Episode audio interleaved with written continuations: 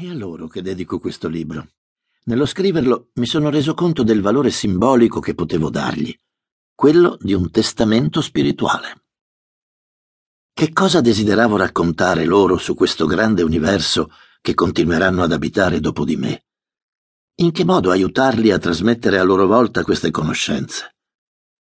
Ho scelto di rivolgermi ai ragazzi di un'età vicina ai 14 anni, e anche naturalmente a tutti coloro che desiderano saperne di più sul nostro cosmo e sulla sua storia. Il libro è nato dalle conversazioni con una delle mie nipoti durante alcune serate estive.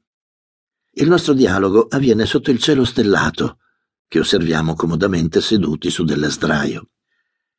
Mentre scrivevo, mi è sembrato di rivivere le sere d'agosto con i miei figli, che mi bombardavano di domande mentre guardavamo le stelle cadenti. La contemplazione della volta celeste e la percezione della nostra presenza in mezzo agli astri suscitano un desiderio condiviso di saperne di più su questo misterioso cosmo in cui viviamo. Parleremo di scienza, ma senza dimenticare la poesia. Una serata di osservazione.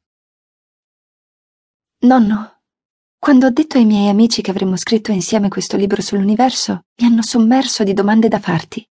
Per esempio? Quant'è grande l'universo? Che cosa c'era prima del Big Bang? Arriverà la fine del mondo? In che modo avverrà? E poi ci sono altri pianeti abitati? Credi agli extraterrestri?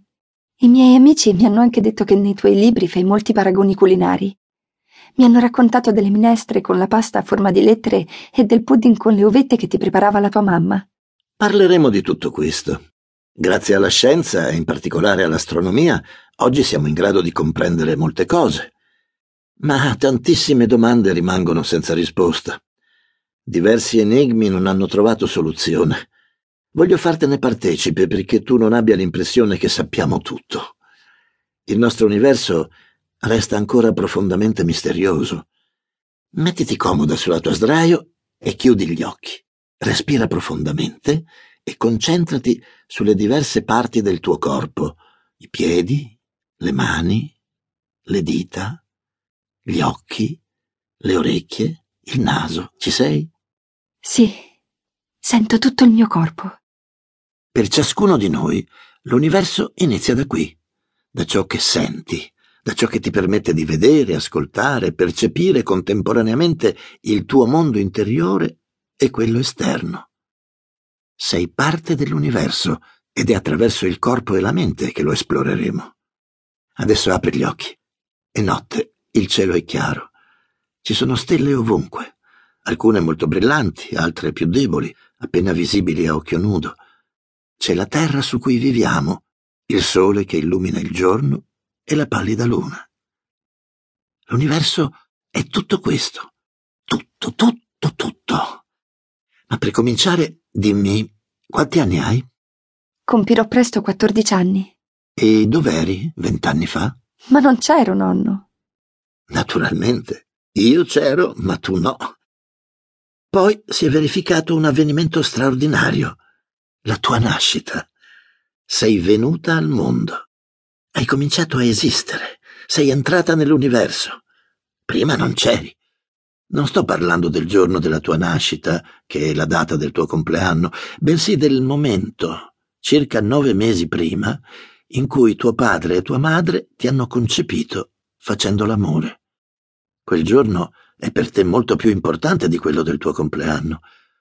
Quel giorno tu sei apparsa su un piccolo pianeta, la Terra, che ruota intorno al Sole, che a sua volta gira intorno al centro della nostra galassia, la Via Lattea, una delle innumerevoli galassie del nostro universo. Ecco ciò che è accaduto nel ventre di tua madre. Tuo padre ha introdotto milioni di piccole cellule con una lunga coda, gli spermatozoi. Eccole impegnate in una gara di velocità. Si dirigono precipitosamente verso l'ovulo che le attende e che sarà l'altra metà di te.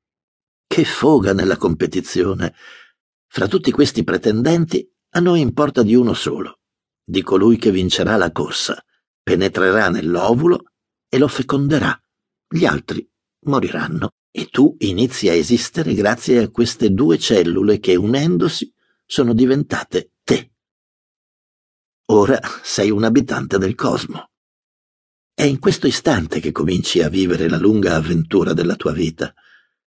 Nei nove mesi successivi l'ovulo fecondato diventa un embrione e poi un feto.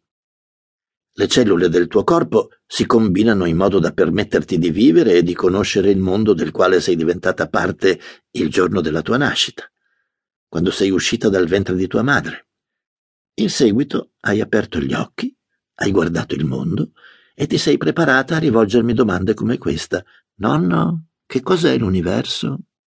Ma sto già per darti un'informazione sorprendente. Se molto prima della tua nascita nel cielo non ci fossero state delle stelle, tu non esisteresti, non saresti nata, nemmeno io d'altra parte, e non saremmo qui a parlare. Non riesco a immaginare che delle stelle così lontane nel cielo abbiano qualcosa a che vedere con la mia esistenza. È meraviglioso. Come fai a saperlo? Ci arriveremo, ma prima ti spiegherò molte altre cose. A che distanza si trovano le stelle? Non guarderò più le stelle allo stesso modo. Ma non riesco a capire se sono vicine o lontane. Dimmi, come si fa a conoscere la distanza fra la Terra e il Sole? Cominceremo con l'interessarci al Sole. Questa sera andremo all'osservatorio a guardare il tramonto. Questa grossa sfera luminosa che scende lentamente sull'orizzonte è una stella come quelle che vediamo di notte ma le altre stelle sono così lontane che in confronto ci sembrano ben poco luminose. Fra tutte le stelle del cielo abbiamo la fortuna di averne una vicino a noi. Sì, ma a che distanza? Ovviamente è più lontana delle montagne dietro le quali tramonterà. Molto più lontana? Gli uomini si sono posti questa domanda per parecchio tempo prima di trovare la risposta. Alcuni dicevano che il Sole era molto lontano, altri che era vicino. Si narra che Icaro e suo padre, prigionieri nel labirinto a Creta, avessero progettato di scappare alzandosi in cielo grazie a due ali fissate alla schiena con della cera. Ma Icaro commise un'imprudenza fatale avvicinandosi al sole. La cera si fuse e lui annegò nell'oceano. Allora come si fa a misurare queste distanze? Ci sono diversi metodi. Eccone uno che serve per esempio per la Luna e il Sistema Solare. Ripensa alle nostre passeggiate in montagna l'estate scorsa. Ci divertivamo a gridare per sentire l'eco delle nostre voci. A seconda della distanza, l'eco tornava indietro dopo un intervallo più o meno lungo. Il suono, il nostro grido, viaggia velocemente, 300 metri al secondo. Se sentiamo l'eco dopo due secondi, uno, due, sai che la parete della montagna si trova a 300 metri. Un secondo per andare, un secondo per tornare. Per misurare le distanze nel sistema solare si utilizza lo stesso metodo, non con il suono come per l'eco in montagna, ma con la luce. Esistono degli echi di luce? Sì, così come esistono degli echi sonori, ma molto più veloci. La luce viaggia un milione di volte più rapidamente del suono. Oggi, per misurare la distanza dalla Luna, si lancia un raggio radar, una sorta di luce, verso la sua superficie. L'eco ritorna dalla Luna in due secondi, uno per l'andata, uno per il ritorno. La Luna si trova a un secondo luce. Per arrivare al Sole la luce impiega otto minuti. Si dice che il Sole è a otto minuti luce. Talvolta sulla superficie del Sole scoppiano delle grosse tempeste e dei fulmini ne infiammano la superficie, ma li vediamo solo otto minuti dopo. Quando li osserviamo dalla Terra, sappiamo che si sono verificati otto minuti prima. Perché? Perché la luce di questi fulmini ha dovuto percorrere la distanza tra noi e il Sole. Questo significa che il Sole che osserviamo questa sera è il Sole di otto minuti fa, come adesso. Per saperlo dobbiamo aspettare otto minuti. In realtà ci troviamo proprio alla distanza giusta dalla nostra stella. Più lontano farebbe molto freddo e non potremmo vivere. Più vicino farebbe troppo caldo e l'acqua dell'oceano evaporerebbe. Senza acqua liquida non ci sarebbe nemmeno la vita. E grazie al fatto che la Terra si trova a una giusta distanza dal Sole che la vita